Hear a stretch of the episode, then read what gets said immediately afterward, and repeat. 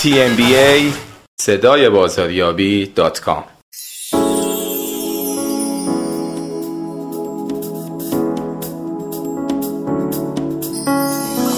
سلام به اهالی رادیو صدای بازاریابی. در قسمت هشتاد و چهارم برنامه با موضوع خدمات پس از فروش همراه شما هستیم. خدمات پس از فروش، وفادارسازی مشتریان یا جبران زحمت و هزینه. خدمتی که پس از فروش محصول و در جهت کسب رضایت مشتری و اطمینان مشتری از تولید کننده ارائه میشه و نه تنها ضامن بقا و تداوم تولید کننده است، بلکه یکی از مهمترین عوامل مؤثر برای رقابت در بازار جهانیه. در رابطه با این موضوع مصاحبه‌ای داشتم با جناب آقای دکتر نادر وهاب آقایی. همراه ما باشید.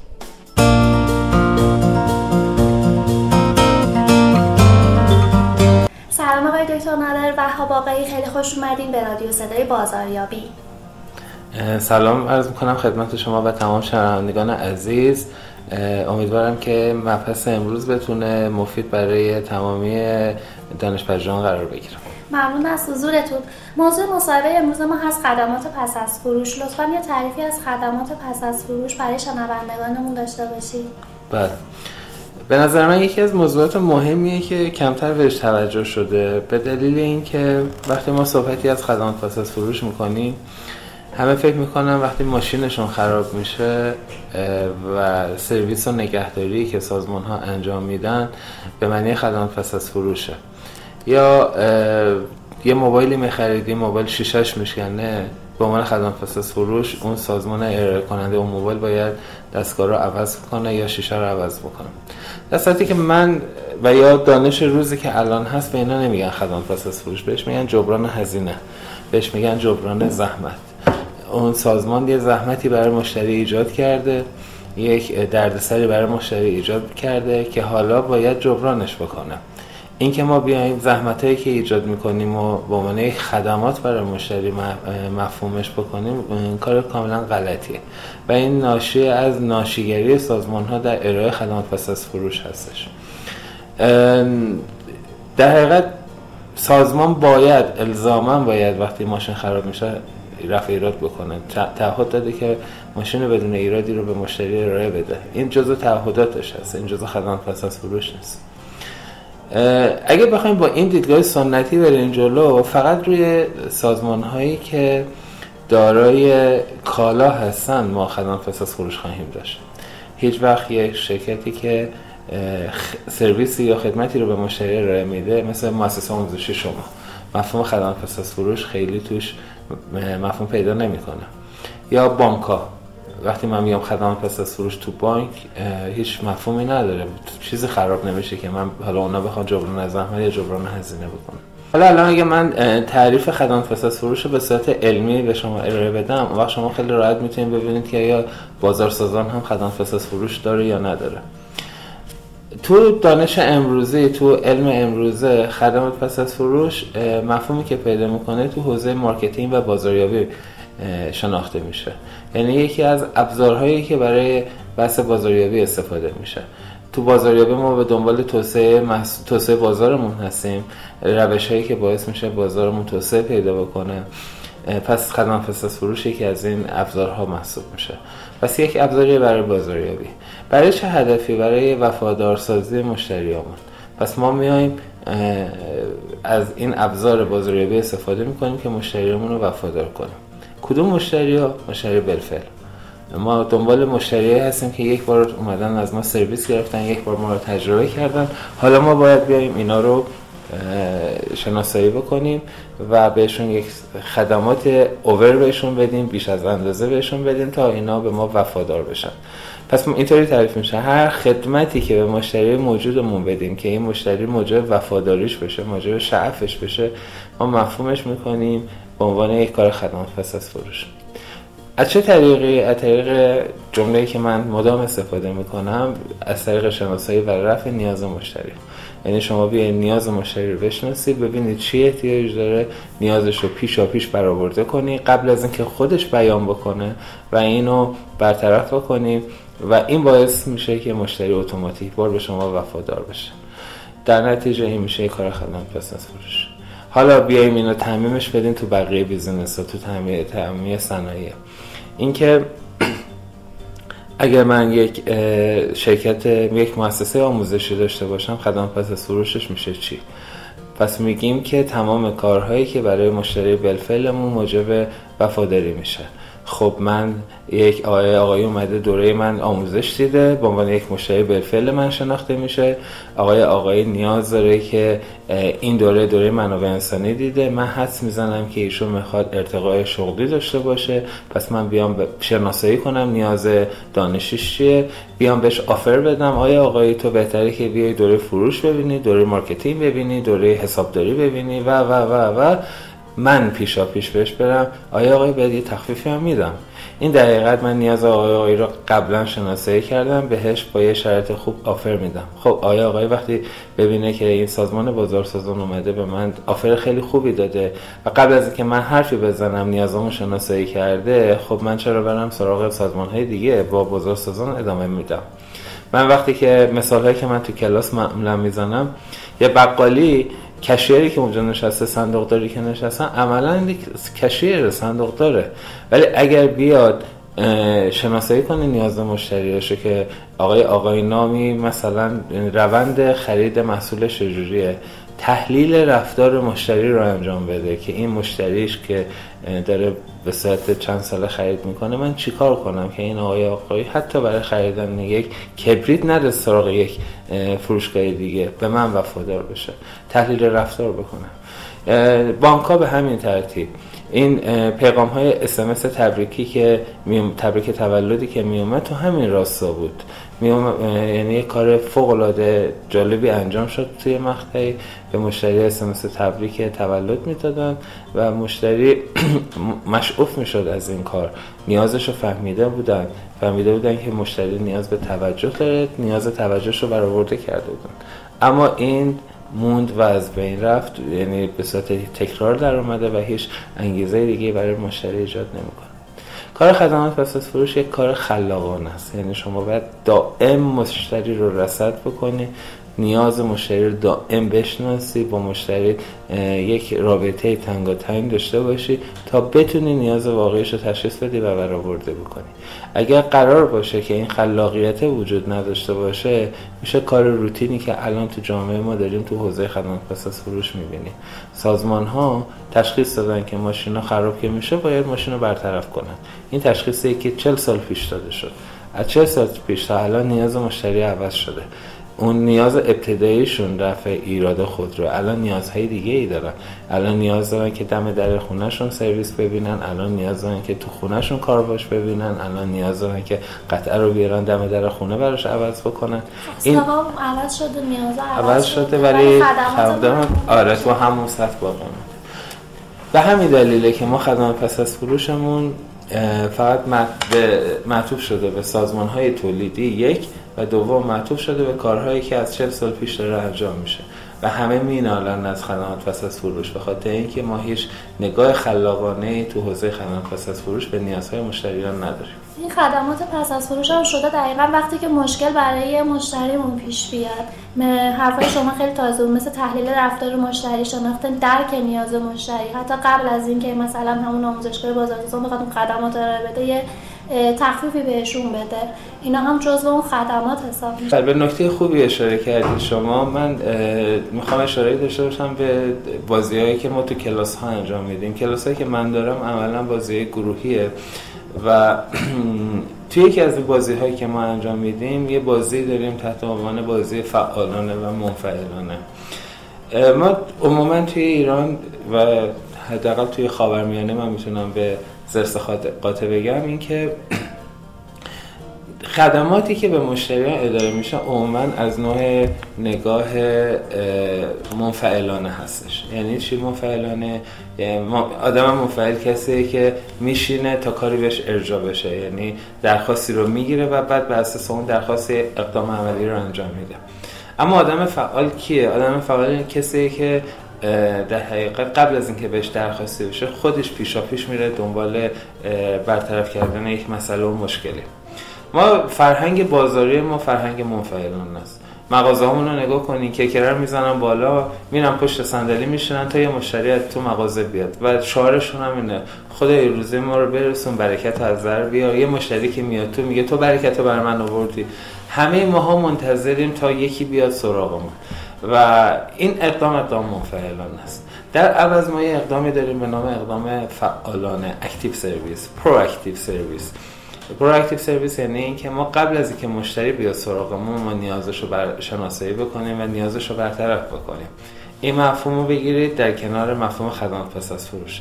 خدمات پس از فروش هم یعنی این بود که شناسایی نیاز مشتری‌ها به منظور وفادارسازی مشتری. اکتیو سرویس اقدام عملی قبل از بیان نیاز مشتری. خب این دو تا مفهوم خیلی نزدیک به همه، یعنی خدمات پس از فروش یک سرویس فعالانه است. و در ادامه فرمایشات جناب عالی عرض می‌کنم که بله ما تو خدمات پس از فروش باید فعالانه برخورد کنیم، یعنی باید نیاز مشتری رو بشناسونیم، نیاز مشتری رو بشناسونیم و بعد بر اساس اون بتونیم یک نیازی رو به مشتری ارائه بدیم.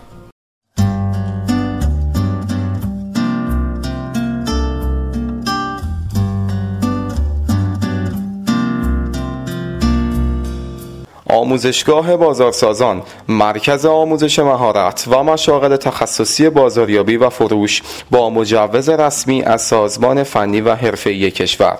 تلفن صفر بیست و یک ششصد و شصت بیست و هشت چهارصد و یک الی پنج. آقای دکتر تا اینجا یاد گرفتیم که نیاز مشتری رو باید بشناسیم به منظور وفادارسازی مشتری. این شناخت نیاز مشتری به چه شکلی هست؟ سوال خیلی خوبیه ولی پاسخش خیلی شفاف نخواهد بود به دلیل اینکه نیاز شناخت مشتری رو یه جورایی به نظر من برمیگرده به اینکه ما چقدر روی مشتریامون شناخت داریم، چقدر با مشتریامون ارتباط داریم، نگاه سطحی به مشتریامون داریم یا نگاه عمیق به مشتریامون داریم. آیا فقط به دنبال این هستیم که فروشمون رو انجام بدیم یا اینکه نه واقعا به دنبال شناسایی مشتریامون باشیم؟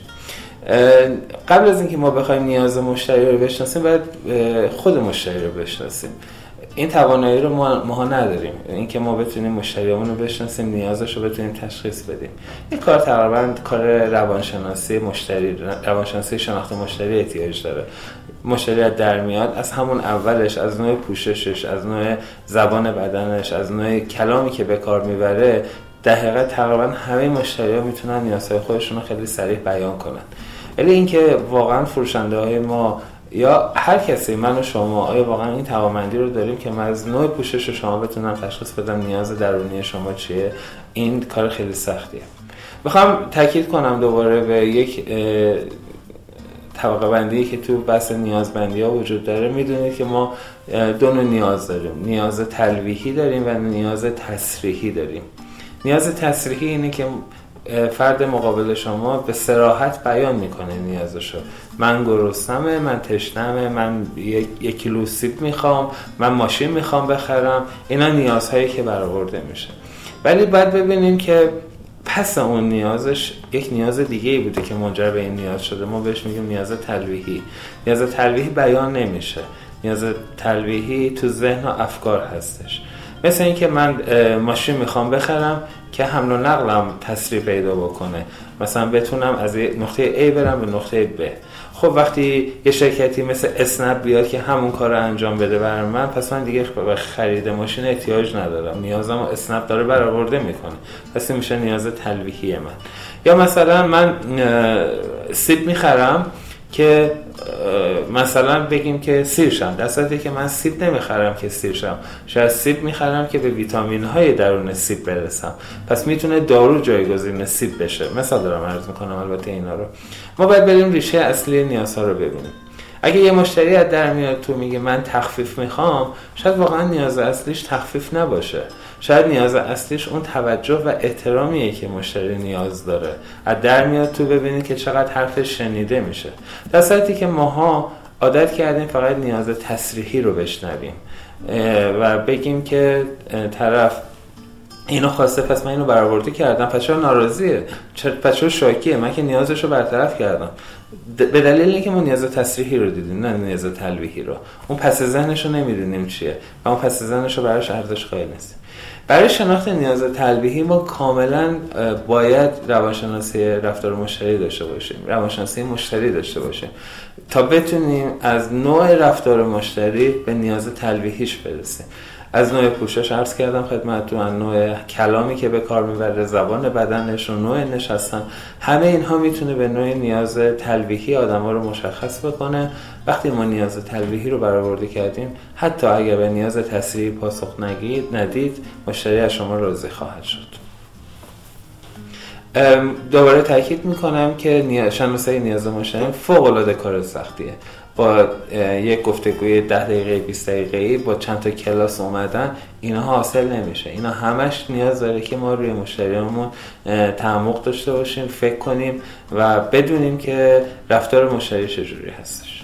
به زبان بدن هم برمیگرده. بله، زبان بدن یکی از عوامل خیلی مهمه، ولی زبان بدن یک در حقیقت میتونم بگم که برای کسی که با علم زبان بدن آشنایی داره، وقتی که من باز من به عنوان مدرس زبان بدن با شما صحبت میکنم، میدونم چجوری بشینم، چجوری دستامو تکون بدم، چجوری رفتار بکنم که شما تاثیر مثبت از رفتار من بگیرید. خب شما به عنوان کسی که میخوای منو به عنوان مشتری شناسایی کنی هیچ وقت موفق نمیشی، چون من یک بازیگردان خوبی هستم، یک یک هنرپیشه خیلی خوبی هستم که دارم از تکنیکی که بلدم استفاده میکنم برای شما.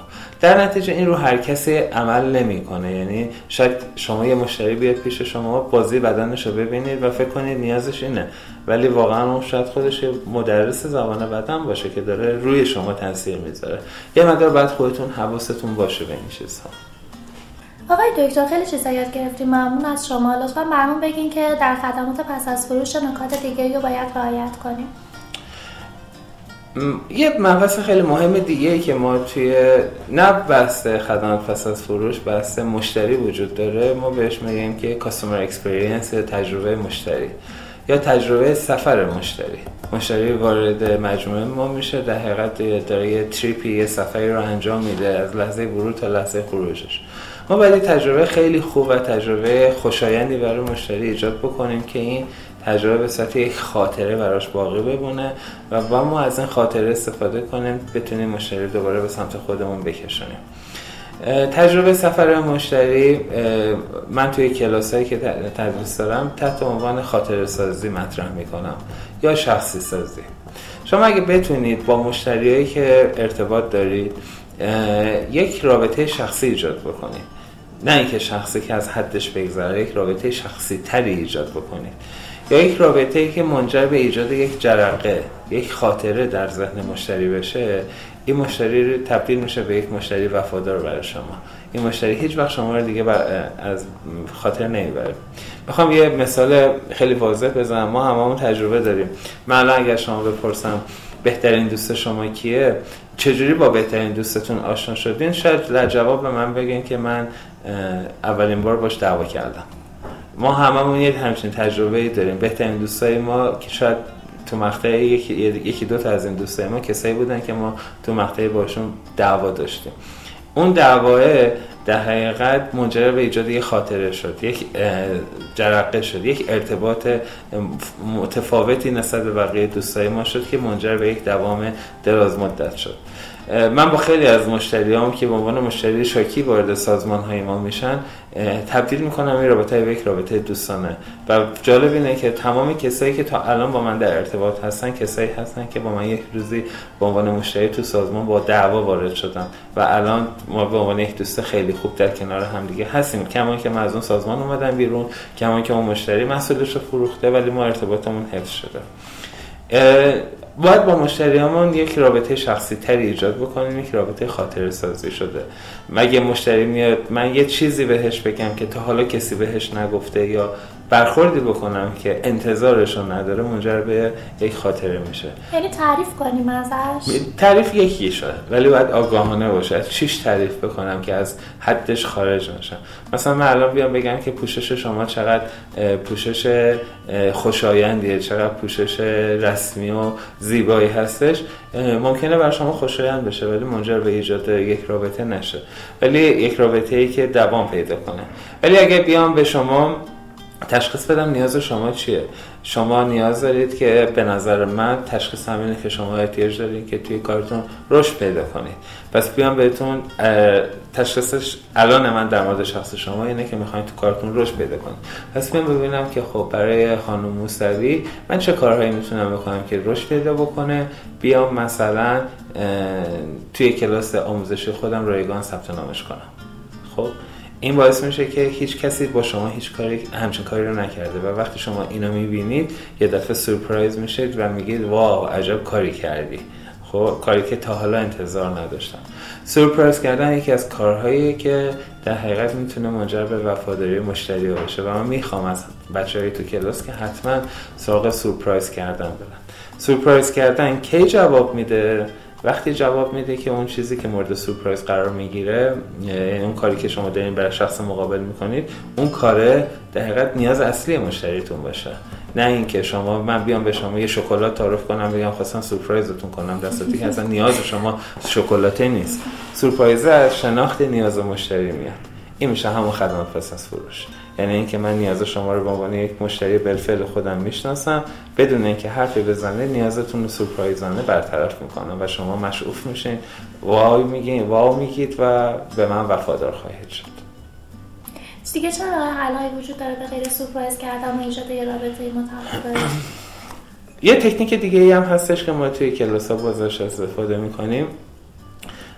برخوردهایی که ما انجام میدیم تو سطح جامعه عموما برخوردهای واکنشیه. رفتار شما رفتار من در قبال همدیگه رفتار واکنشیه. من الان اگه سر شما داد بزنم شما ناراحت میشین، واکنش رفتار شما در قبال رفتار من ناراحتیه. من الان اگه به شما بخندم، الان اگه به شما کادو بدم، واکنش رفتار شما اینه که خوشحال میشید. اینا رفتارهای واکنشیه. من اگه یه مشتری بیا سر من داد بزنه، فوش ناموسی به من بده و ممکن از اتاق بندازمش بیرون، این واکنش رفتار اونیه که من انجام میدم.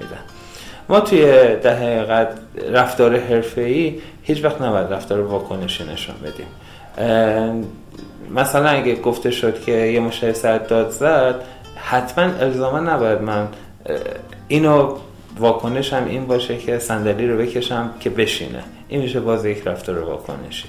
اگه یه مشتری با من پرخاشگری کرد، من هیچ وقت نباید رفتارم رفتار آرومی باهاش باشه. این برخلاف تمام آموزه هایی که به ما دادن گفتن اگه مشتری سر داد کشید سرش داد نزن، من میخوام بگم نه، این رفتار هم رفتار حرفه‌ای نیست. الان تو علم امروزه ما رفتارهامون باید رفتارهای آگاهانه باشه، یعنی انتخاب کنیم که با هر مشتری چجوری برخورد بکنیم. اگه یه مشتری بیاد داد بزنه، من اگر سرش داد بزنم ممکنه این داد زدن من منجر به یک کتک کاری بشه. اگه یه مشتری داد بزنه و من کوتاه بیام، این کوتاه بودن من ممکنه این که مشتری بعداً باز بیشتر از من بخواد امتیاز بگیره.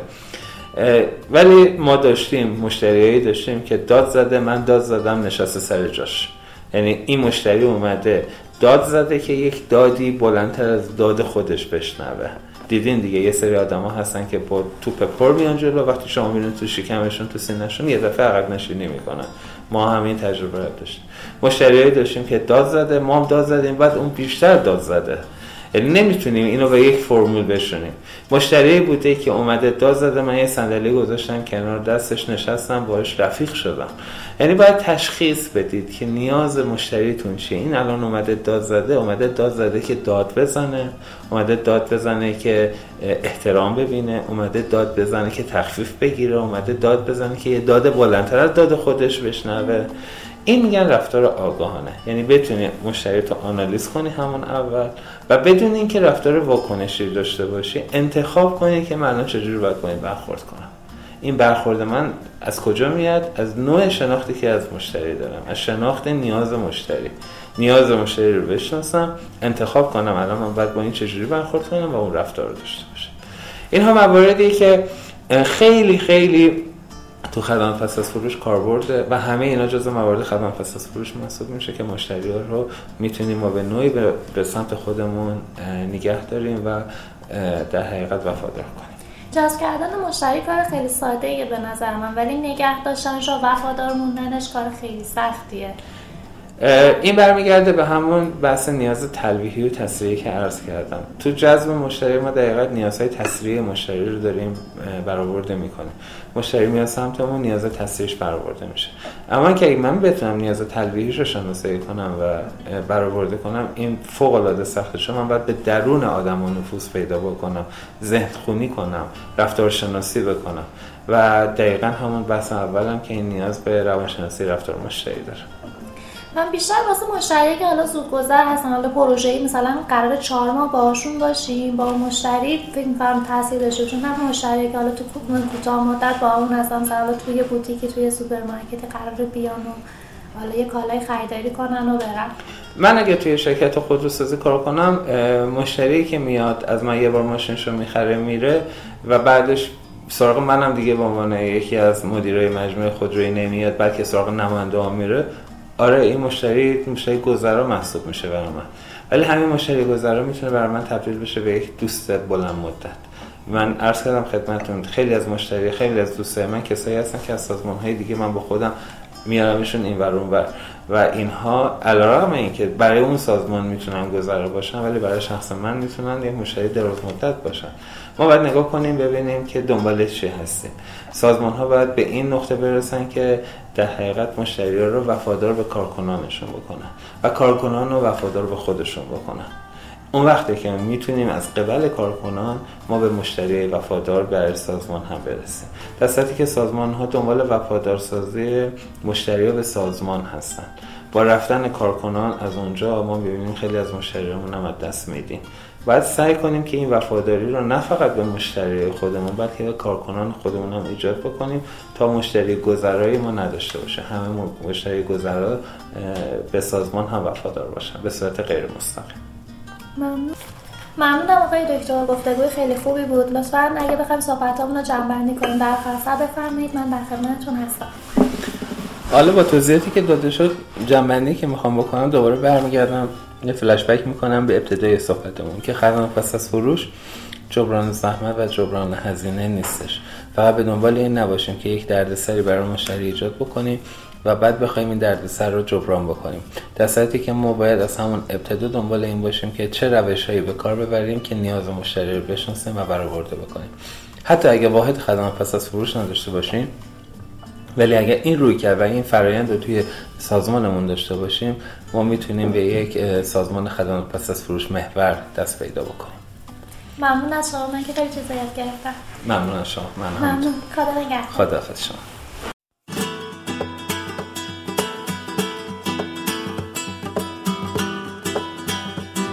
ممنون از همراهی همیشگی شما عزیزان. منتظر ارسال نظرات گرم شما عزیزان با ایدی تی ام بی ای آن دللاین ادمین هستیم. برنامه های ما روزهای و زوج رأس ساعت هفده در سایت صدای بازاریابی دات کام و کانال تی ام بی ای به نشانی ات پرویز درگی میتونید دنبال کنید. تا برنامه دیگه شاد بشین. خدا نگهدار.